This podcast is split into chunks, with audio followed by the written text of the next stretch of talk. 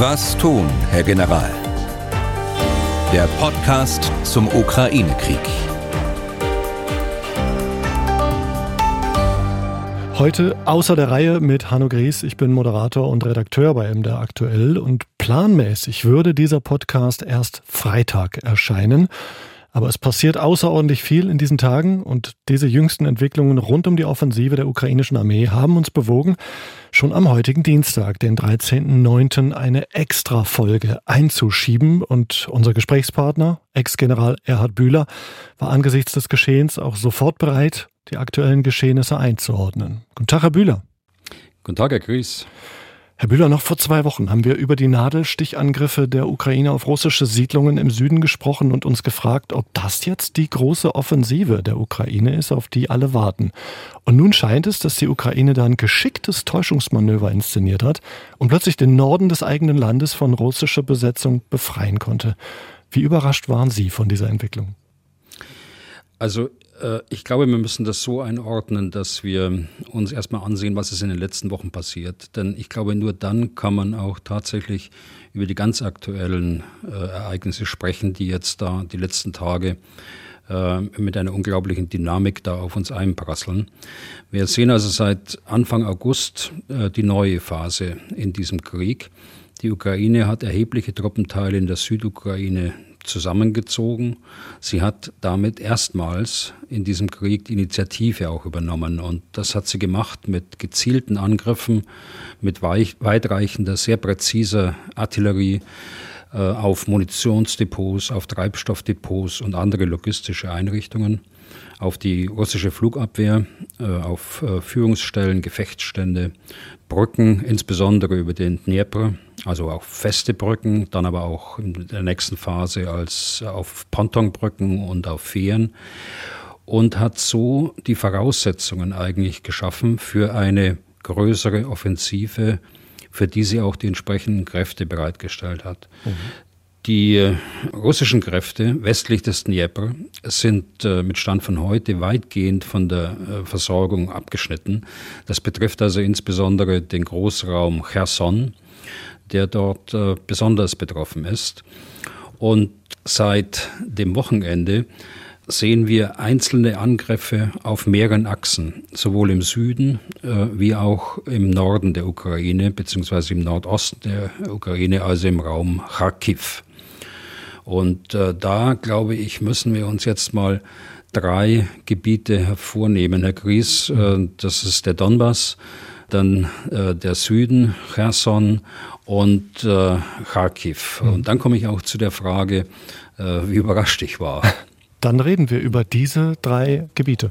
Ja, dann äh, fangen wir im Donbass an, der nach, nach wie vor der russische Schwerpunkt ist, so ist er jedenfalls erklärt. Man hat hier ja auch ein Ziel gesetzt, äh, dass der Donbass, äh, also die Provinz äh, Donetsk, bis zum 10. September in russischer Hand sein soll. Das ist das politische Ziel, das erklärte. Hier gibt es nach wie vor russische Angriffe in einem Raum Bachmut, in dem äh, den Russen vor einigen Wochen schon ein taktischer Erfolg gelungen ist, den sie versuchen weiterhin auszudehnen. Hier gehen die Kämpfe weiter. Sie, es ist ihnen aber bisher nicht gelungen, die ukrainischen Verteidigungsstellungen hier zu knacken. Das heißt, äh, die Ukrainer halten hier. Das ist äh, die Lage im Donbass selbst. Und wenn wir zweitens auf den Raum äh, Cherson schauen, dann gibt es hier Meldungen, dass mittlerweile 500 Quadratkilometer dort zurückerobert worden sind. Das sind relativ kleine äh, Vorstöße, die hier unternommen worden sind.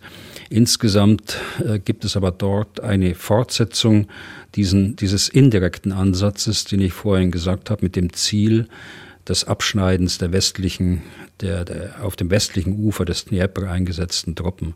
Das sind etwa äh, 20.000 Soldaten, die dort äh, jetzt mittlerweile weitgehend ohne Versorgung sind. Und im Rücken haben sie den, den Dnieperfluss äh, über den keine Brücke mehr geht, die zwar nicht zerstört sind, aber die unpassierbar sind. Und äh, Pontonbrücken oder Fähren äh, werden ständig auch zerstört, so wie offensichtlich in der letzten Nacht auch äh, passiert. Wir sehen äh, einzelne ukrainische Angriffe, äh, offenbar mit begrenztem Ziel, äh, weil es äh, Absicht ist, verständlicherweise der militärischen Führung äh, in der Ukraine die Bevölkerung und auch die Infrastruktur äh, im eigenen Land zu schützen und auch auszuweichen einem Kampf um Städte und in Städten, Häuserkampf also mit schweren Verwüstungen.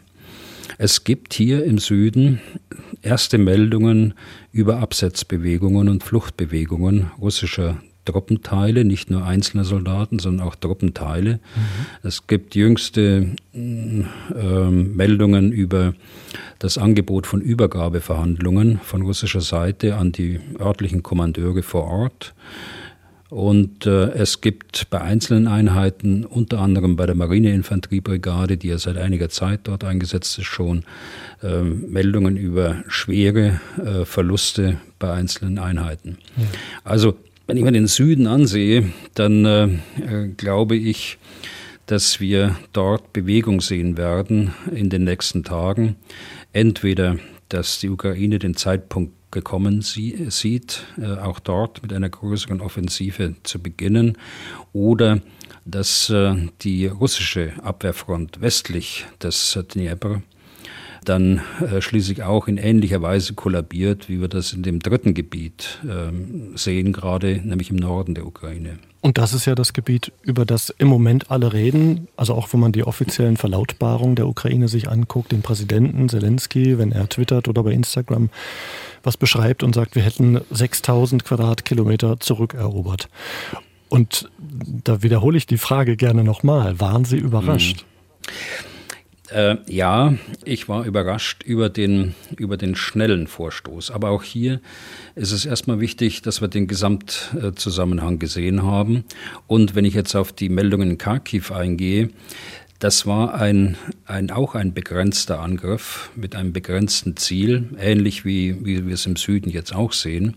Nur die äh, Kräfte, die dort eingesetzt waren, zahlenmäßig längst nicht so stark, wie sie im Süden sind.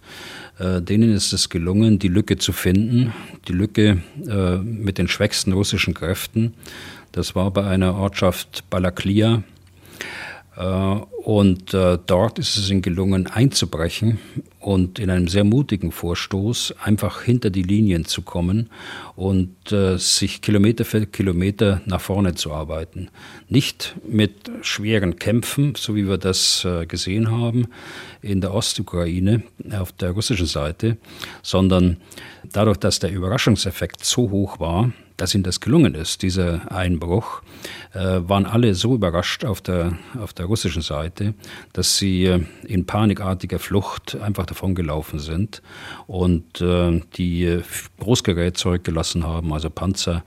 Es gibt Bilder im Internet, wo ganze Panzerkompanie mit verstärkt mit Schützenpanzern dort verlassen aufgefunden worden sind. Ja. Es gibt Munitionsvorräte, die zurückgelassen worden sind in ganz erheblichem Maße. Und äh, die russischen Soldaten sind ganz offensichtlich über die russische Grenze nach Osten und nach Norden ausgewichen und haben so immer mehr Platz geschaffen für die noch verhältnismäßig schwachen Kräfte der Ukraine. Das hätten sie nicht geschafft gegen eine stabile Verteidigung. Aber der Ukraine ist es auch gelungen, sofort äh, Reserven nachzuführen, um diesen Vorstoß, der örtlich begrenzt war, auszudehnen. Und das ist ihnen gelungen. Und mit äh, Stand von heute haben sie diesen äh, Strateg äh, ja, Strateg operativ wichtigen, äh, will ich es mal nennen, operativ wichtigen äh, Ort Isium, der ja seit Monaten eine Rolle spielt, als Ausgangspunkt für einen Zangenangriff der Russen in den Donbass hinein. Äh, den haben sie erobert.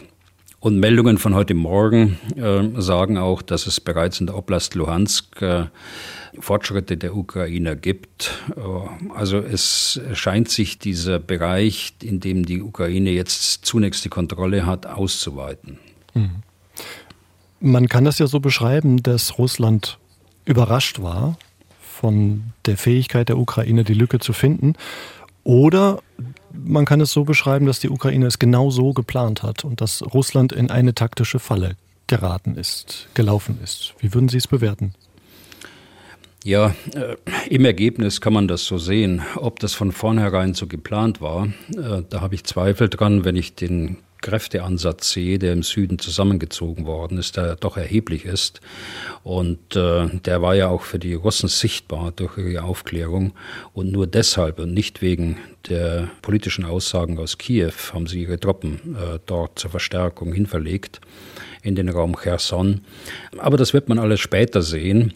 Äh, in jedem Fall ist es so, dass äh, in diesem Nebenstoß, der zunächst im Norden nur offensichtlich nur geplant war aufgrund des Kräfteansatzes, äh, so schnell Erfolge erzielt worden sind gegen eine schwache russische Verteidigung, dass man das jetzt eben ausnutzt und zum vorübergehenden Schwerpunkt erklärt hat, dort auch Kräfte nachführt, wie ich schon sagte, und äh, versucht eben dieses, äh, diesen Anfangserfolg eben auszunutzen. Herr Bühler, was ich mich frage, was es bedeutet für die russische Armee, sich, wie Sie es eben beschrieben haben, sich da plötzlich und überhastet aus größeren Gebieten zurückziehen zu müssen. Also wird die russische Armee nun mit den ehemals im Norden stationierten Kräften insgesamt stärker und ihre Kräfte mit den Resten der Truppen aus dem Norden, zum Beispiel im Donbass oder in Luhansk, weiter verstärken können? Oder ist das jetzt dieser Schwung des Angriffs der Ukraine ein Zersetzungsprozess? Schadet das der russischen Armee? Hm. Also ich glaube, es hat Auswirkungen über diesen taktischen Erfolg hinaus, und zwar für beide Seiten. Also einmal äh, wird dadurch, äh, durch diesen Vorstoß jetzt nach Osten, die äh, Versorgung unterbrochen und zwar Versorgung über die Schnellstraße, die aus Russland dort in den Raum Isium, also in, den Donbass runterführt und auch äh, die für die Russen so wichtige Eisenbahn äh, ist jetzt in ukrainischen Händen, die aus Belgorod äh, Richtung Donetsk führt. Also das ist ein ganz wesentlicher Punkt. Das heißt, die Truppenteile, die in Isium stationiert worden sind, das waren immerhin etwa 10.000 Soldaten, war ein, ein großer Artilleriestützpunkt auch der, der Russen und eben der beabsichtigte Ausgangspunkt, das Sprungbrett für die Zangenoffensive, die russische Zangenoffensive in die Ukraine. Also dieser Raum ist deshalb verloren gegangen aus, als Folge äh, dieses äh, Vorstoßes der Ukraine. Dann äh, für die Ukraine hat das äh, die positive Wirkung, dass der Raum Kharkiv, also dieser Großstadt, äh, nicht mehr in Reichweite der russischen Artillerie liegt, weil sie jetzt so weit zurückgedrängt ist, dass sie das Stadt, äh, Stadtzentrum nicht mehr äh, treffen können. Mhm. Und dann natürlich, Sie hatten es gerade angesprochen, eine ganz erhebliche Schwächung der, der russischen Armee. Wir haben schon gesprochen über das Zurücklassen von Großgerät und Munition. Man hat äh, ganze äh, Drohnen gefunden, wenn die Meldungen alle richtig sind, die funktionsfähig und original, original schon noch verpackt waren. Hm. Also das ist eine Schwächung der russischen Armee. Da wird, werden sich zumindest die Teile, die dort eingesetzt werden, werden lange brauchen, bis sie wieder äh, in einem einsatzbereiten Zustand sind. Und dann äh, wird man als Folge Truppenteile aus anderen Teilen der Ukraine heranführen müssen, also von russischer Seite, um die Verteidigungslinie wieder einigermaßen und äh, vor allen Dingen schnell wieder aufzubauen. Äh, man versucht das jetzt an einem Fluss, der heißt Oskil, der in grober Richtung Nord-Süd verläuft. Aber ob das erfolgreich sein wird, das ist eher eine hastig eingerichtete Verteidigung an einem Fluss, der nur in Teilen ein großes Hindernis ist. Es gibt auch Abschnitte, wo das äh, Wasser sehr niedrig ist, der Fluss also sehr seicht ist mhm. und auch ohne weiteres durchfahren werden kann. Da braucht man keine Brücke dazu. Also auch das ist eine Konsequenz. Das hat also eine Konsequenz über diesen örtlichen Einbruch hinaus. Und man wird sehen, was das für Folgen hat für die äh, Schlacht, die dort gegenwärtig auch im Donbass und äh, auf die Ziele, die Russland hat im Donbass, was das für Auswirkungen hat. Mhm. Aber ziemlich sicher kommt es ja auch zukünftig auf geschickte Entscheidungen und die richtigen taktischen Entscheidungen an. Und an der Stelle möchte ich gerne einen Namen noch in die Diskussion werfen, und zwar den Oberbefehlshaber der Ukraine, Valery Salushny. Philipp, Herr Bühler bezeichnen ihn ja als die Schlüsselfigur des ukrainischen Militärs. Er ist der erste ukrainische Oberbefehlshaber, der nicht in der Sowjetarmee gedient hat und er gilt als Vertreter einer neuen Generation. Was macht ihn aus Ihrer Sicht so besonders? Ja, es ist, er ist noch sehr jung, verhältnismäßig für einen Generalstabschef mit äh, ca. 50 Jahren. Er hat äh, Kampferfahrung als äh, Brigadekommandeur im Donbass schon von 2014 an und war anschließend immer auf der sogenannten operativen Führungsebene äh, eingesetzt. Das heißt, die Führungsebene, die nicht nur Landstreitkräfte führt, sondern auch Marine- und äh, Luftwaffeneinheiten, auch für Cyberabwehr zuständig ist. Das hat er gemacht, bis er im letzten Jahr dann zum Generalstabschef äh, befördert worden ist, unter gleichzeitiger Beförderung zum Vier-Sterne-General. Also Saluschny hat einen ganz hervorragenden Ruf äh, in der NATO. Er gilt als Spitzenoffizier dort der Ukraine. Äh, er ist ein ganz kluger, strategischer Kopf, ein Operateur. Äh, das ist vielleicht das eine Merkmal, das ich hervorheben will. Und äh, dann ist er bekannt für seinen Führungsstil und für die Führungskultur, die er in den ukrainischen Streitkräften eingeführt hat, auf unterschiedlichen Positionen, in der er Verantwortung getragen hat und Verantwortung trägt nach westlichen Standards, äh, also Auftragstaktik, äh, dezentrale Auftragsdurchführung, äh, ganz diametral anders, als es im Russischen ist. Er hat sich vehement für die Einführung westlicher Standards eingeführt, nicht nur in der Führungskultur, sondern auch im operativen Denken.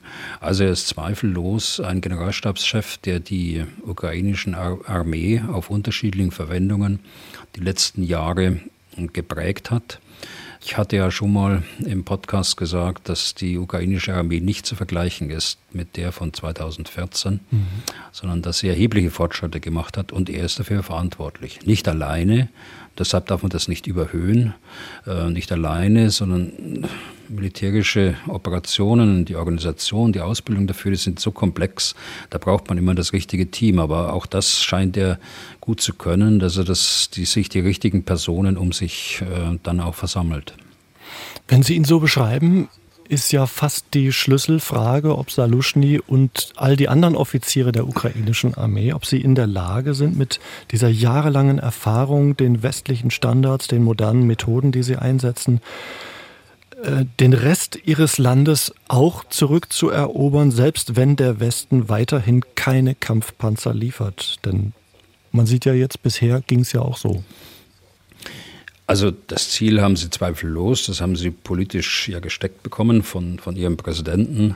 Und die Führungsleistung, die dort erbracht wurde, die letzten sechs Monate, in denen wir das äh, ganz eng beobachten konnten, der ukrainischen Offiziere, ist äh, tatsächlich sehr hoch. Und ich traue ihnen es zu, vom, vom operativen Denken her, äh, dass sie das auch können. Die Frage ist, und die zielt ja in die Richtung, äh, wie weit müssen sie vom, vom Westen unterstützt werden. Wir müssen tatsächlich auch nicht nur das kurzfristige Jetzt sehen, sondern auch das mittelfristige und langfristige. Und wir müssen die Ukraine weiter unterstützen. Und dazu gehört auch, dass wir sie mit Kampfpanzern, Schützenpanzern ausstatten, was wir bisher nicht getan haben, westliche Modelle. Da äh, gibt es aus meiner Sicht keinen richtigen Grund dazu. Gut, der Punkt, der jetzt genannt wird, dass eine internationale Abstimmung stattfinden müsste, um es zu tun, weil es andere bisher ja auch nicht getan haben, das ist ein formaler Aspekt. Äh, der inhaltliche Aspekt ist, äh, dass ein Kampfpanzer äh, keine Offensivwaffe ist, wie auch keine Defensivwaffe ist. Diese Unterscheidung ist eine ganz künstliche und die Waffenwirkung eines Kampfpanzers ist durchaus zu vergleichen mit der Waffenwirkung eines Gepard äh, im, im Bodenkampf. Also die Waffenwirkung eines, eines Gepards äh, mit seiner Zwillingskanone 35 Millimeter ist erheblich. Mhm. Äh, Panzerhaubitze sowieso. Also deshalb habe ich immer Schwierigkeiten, das zu verstehen. Und das ist mir eher ein, ein symbolischer Unterschied, der da immer gemacht wird. Ah, Kampfpanzer, Offensivwaffe. Mhm, ja. Nein, das ist, so ist es nicht. Naja, die Regierung trägt ja diesen Satz, wir machen keine Alleingänge, so ein bisschen wie eine Monstranz vor sich her. Und äh, Russland hat ja auch gerade in den letzten Tagen gesagt, mit den bisherigen Waffenlieferungen habe Deutschland die rote Linie überschritten. Steckt also hinter dieser Zögerlichkeit die Angst, ähm, sofern es keine gemeinsame NATO-Entscheidung gibt bislang, von Russland zum Sündenbock auserkoren zu werden? Naja, das versucht ja Russland auf unterschiedlichsten Ebenen äh, schon seit Anfang des Krieges, dass wir uns da, äh, dass man uns da auseinander dividiert. In dem Fall sind es äh, Diplomaten gewesen, äh, ich glaube aus Wien, äh, der Botschafter, wenn ich das jetzt richtig in Erinnerung habe, der sowas gesagt hat. Es gibt ja auch andere Aussagen von Medvedev und anderen, aber äh, die würde ich jetzt gar nicht ins Kalkül mit einbeziehen. Ich würde ganz nüchtern einfach sagen, was braucht die Ukraine jetzt? Sie braucht äh, Waffensysteme, in denen die Soldaten unter Schutz, unter schwerem Schutz äh, auch vorgehen können. Und das, sie müssen schnell vorgehen können, damit sie auch nicht äh, erreicht werden durch die feindlichen Waffen. Und sie müssen Wirkung erzielen können. Und das genau kann ein Kampfpanzer und äh, abgestuft auch ein Schützenpanzer. Und äh, sie haben sie, äh, die alten Modelle, die T-72 aus äh, noch sowjetischen aus Zeiten, aber sie brauchen Verstärkung. Sie hatten erhebliche Verluste. Die Zahlen gehen so weit, dass man sagt, äh, sie haben nur noch die Hälfte ihres Großgeräts, äh, das sie am Anfang des Krieges gehabt haben. Also hier muss nachgeschoben werden und zwar dringend. Das ist jetzt zu spät für die aktuelle taktische Lage. Aber wie gesagt, das muss man mittelfristig und auch langfristig sehen. Sie sind da sehr klar in dieser Forderung, Lieferung von Kampfpanzern so schnell wie möglich. Ich möchte bei dem so schnell wie möglich nochmal eben nachfragen, wenn man daran denkt, dass wir im Spätsommer sind, im Anfang Herbst, dann der Winter kommt und das äh, ukrainische hm, Gelände dann nicht nur stellenweise matschig wird, irgendwann gefriert. Ähm, wie wichtig ist dieser Faktor Zeit? Also wie wichtig ist es, dass es jetzt schnell geht? Naja, wir hätten viel früher beginnen müssen. Eigentlich sind wir schon zu spät dran. Äh, sonst äh, könnte die Ukraine jetzt mit ihrem operativen Ansatz auch äh, noch größere Erfolge erzielen.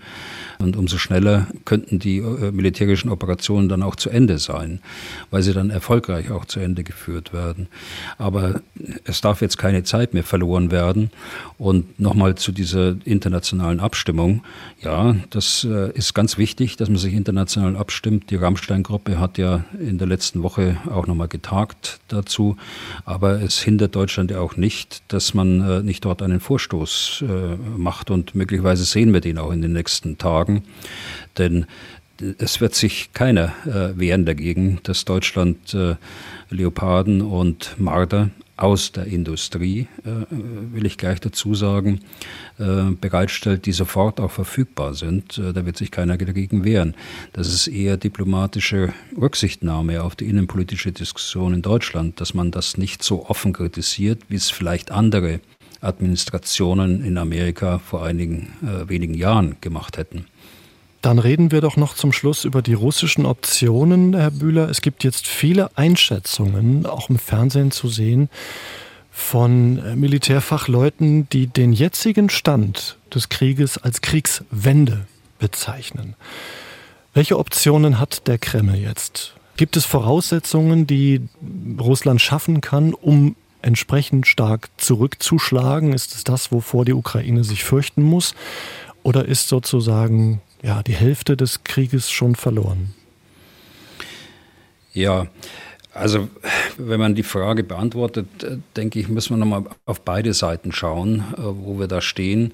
Also Russland hat äh, nach wie vor zahlenmäßige Vorteile in allen Kategorien, von den Panzern, Artillerie, Flugzeugen, Hubschrauber, Raketenwerfer, Marschflugkörper. Das sind sie zahlenmäßig im Vorteil. Aber es gelingt ihnen nicht, diese zahlenmäßige Übermacht, die sie eigentlich haben, und sie haben noch einiges äh, in Russland selbst auf Lager, in operative Erfolge umzusetzen. Das ist das Dilemma, das ich auf russischer Seite sehe.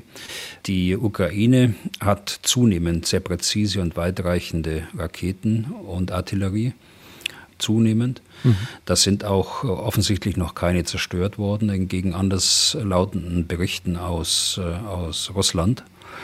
Sie haben bessere Aufklärungsmöglichkeiten, sie haben bessere Führung, sie haben eine bessere Moral, die haben die Unterstützung der Bevölkerung gehört dazu. Sie operieren auf der inneren Linie, wie wir beim Militär sagen. Das heißt, sie können ihre Kräfte besser verschieben und versorgen. Ich habe vorhin angesprochen den den äh, Schwerpunktwechsel in den Norden, als sich hier eine Möglichkeit aufgetan hat.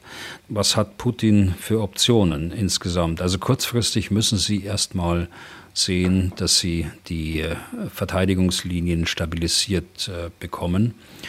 Das ist eine äh, schwierige Aufgabe, glaube ich, vor allen Dingen vor dem Hintergrund, äh, dass die freiwilligen Verbände, die jetzt eingeführt worden sind, doch die ersten waren, die die Waffen niedergelegt haben und die Flucht ergriffen haben. Das heißt, die Verstärkungskräfte, die jetzt aus Russland, aus den verschiedenen Regionen mobilisiert werden und in die Ukraine äh, geschickt werden, werden nicht unbedingt eine äh, großartige Erhöhung des Gefechtswerts dort äh, beinhalten. Also was, was hat er für Optionen? Äh, erstens die Generalmobilmachung, äh, die ja eigentlich schon äh, im Mai erwartet worden ist, ist die Frage, ob er sie macht. Vermutlich nicht, aus innenpolitischen Gründen. Und sie hätte auf dieses kurzfristige Dilemma, diese kurzfristige Herausforderung keinen Einfluss mehr. Und dann äh, bleibt im Grunde genommen nur eine, eine weitere große Möglichkeit über, militärisch um jeden Preis durchzuhalten, weiterzumachen, Verteidigungslinien stabilisieren, aber auch indirekt die Ukraine treffen indem man den Unterstützungswillen äh, der westlichen Staaten versucht zu brechen. Äh, Diskussion um Gas, Diskussion um Erhöhung der Lebensmittelpreise und, und, und. Äh, das wird ja auch von, von Russland gefeuert und mit Taten ja auch unterlegt, was die Energie anlangt. Und schließlich, ähm, das gehört auch dazu, und das haben wir am Wochenende gesehen, mit den Angriffen auf die äh, zivile Infrastruktur und die Bevölkerung, also Terrorangriffe ohne militärischen Hintergrund, insbesondere auf die Strom- und Wasserinfrastruktur, um den Durchhaltewillen der Ukraine vor Ort äh, zu schwächen. Und so Zeit zu gewinnen, um die russische Armee, die zumindest im Norden, aber auch in anderen Teilen, äh, in, in Cherson, durchaus ihre großen Probleme hat, was die Moral angeht und auch die Versorgung angeht, wieder einigermaßen aufzubauen, um dann äh, im nächsten Jahr möglicherweise das fortsetzen zu können. Also diese äh, militärischen Optionen sehe ich äh, außerhalb jetzt ein, der anderen Eskalationsstufe, das wäre die nukleare Eskalation, an die ich allerdings nicht glaube, die man aber auch nie ausschließen kann. Ich glaube nicht daran, weil es doch erhebliche politische Konsequenzen für, für Russland hätte. Russland wäre vollkommen isoliert in der äh, Staatengemeinschaft der Welt und vermutlich würden sie auch den Rückhalt in China, in Indien auf jeden Fall, in Brasilien und all den Staaten, die doch auf der politischen Seite eher auf äh, russischer Seite sind oder russische Positionen vertreten. Das ist die Einschätzung von Ex-General Erhard Bühler und das war unsere extra Podcast-Folge an diesem Dienstag und wir dürfen gespannt sein auf mögliche Entwicklungen in den nächsten Tagen, vielleicht auch im Süden der Ukraine. Die nächste reguläre Folge von Was tun, Herr General, gibt's dann schon am Freitag dieser Woche. Dann ist wieder Jan Kröger im Gespräch mit Erhard Bühler. Was tun, Herr General? Der Podcast zum Ukraine-Krieg.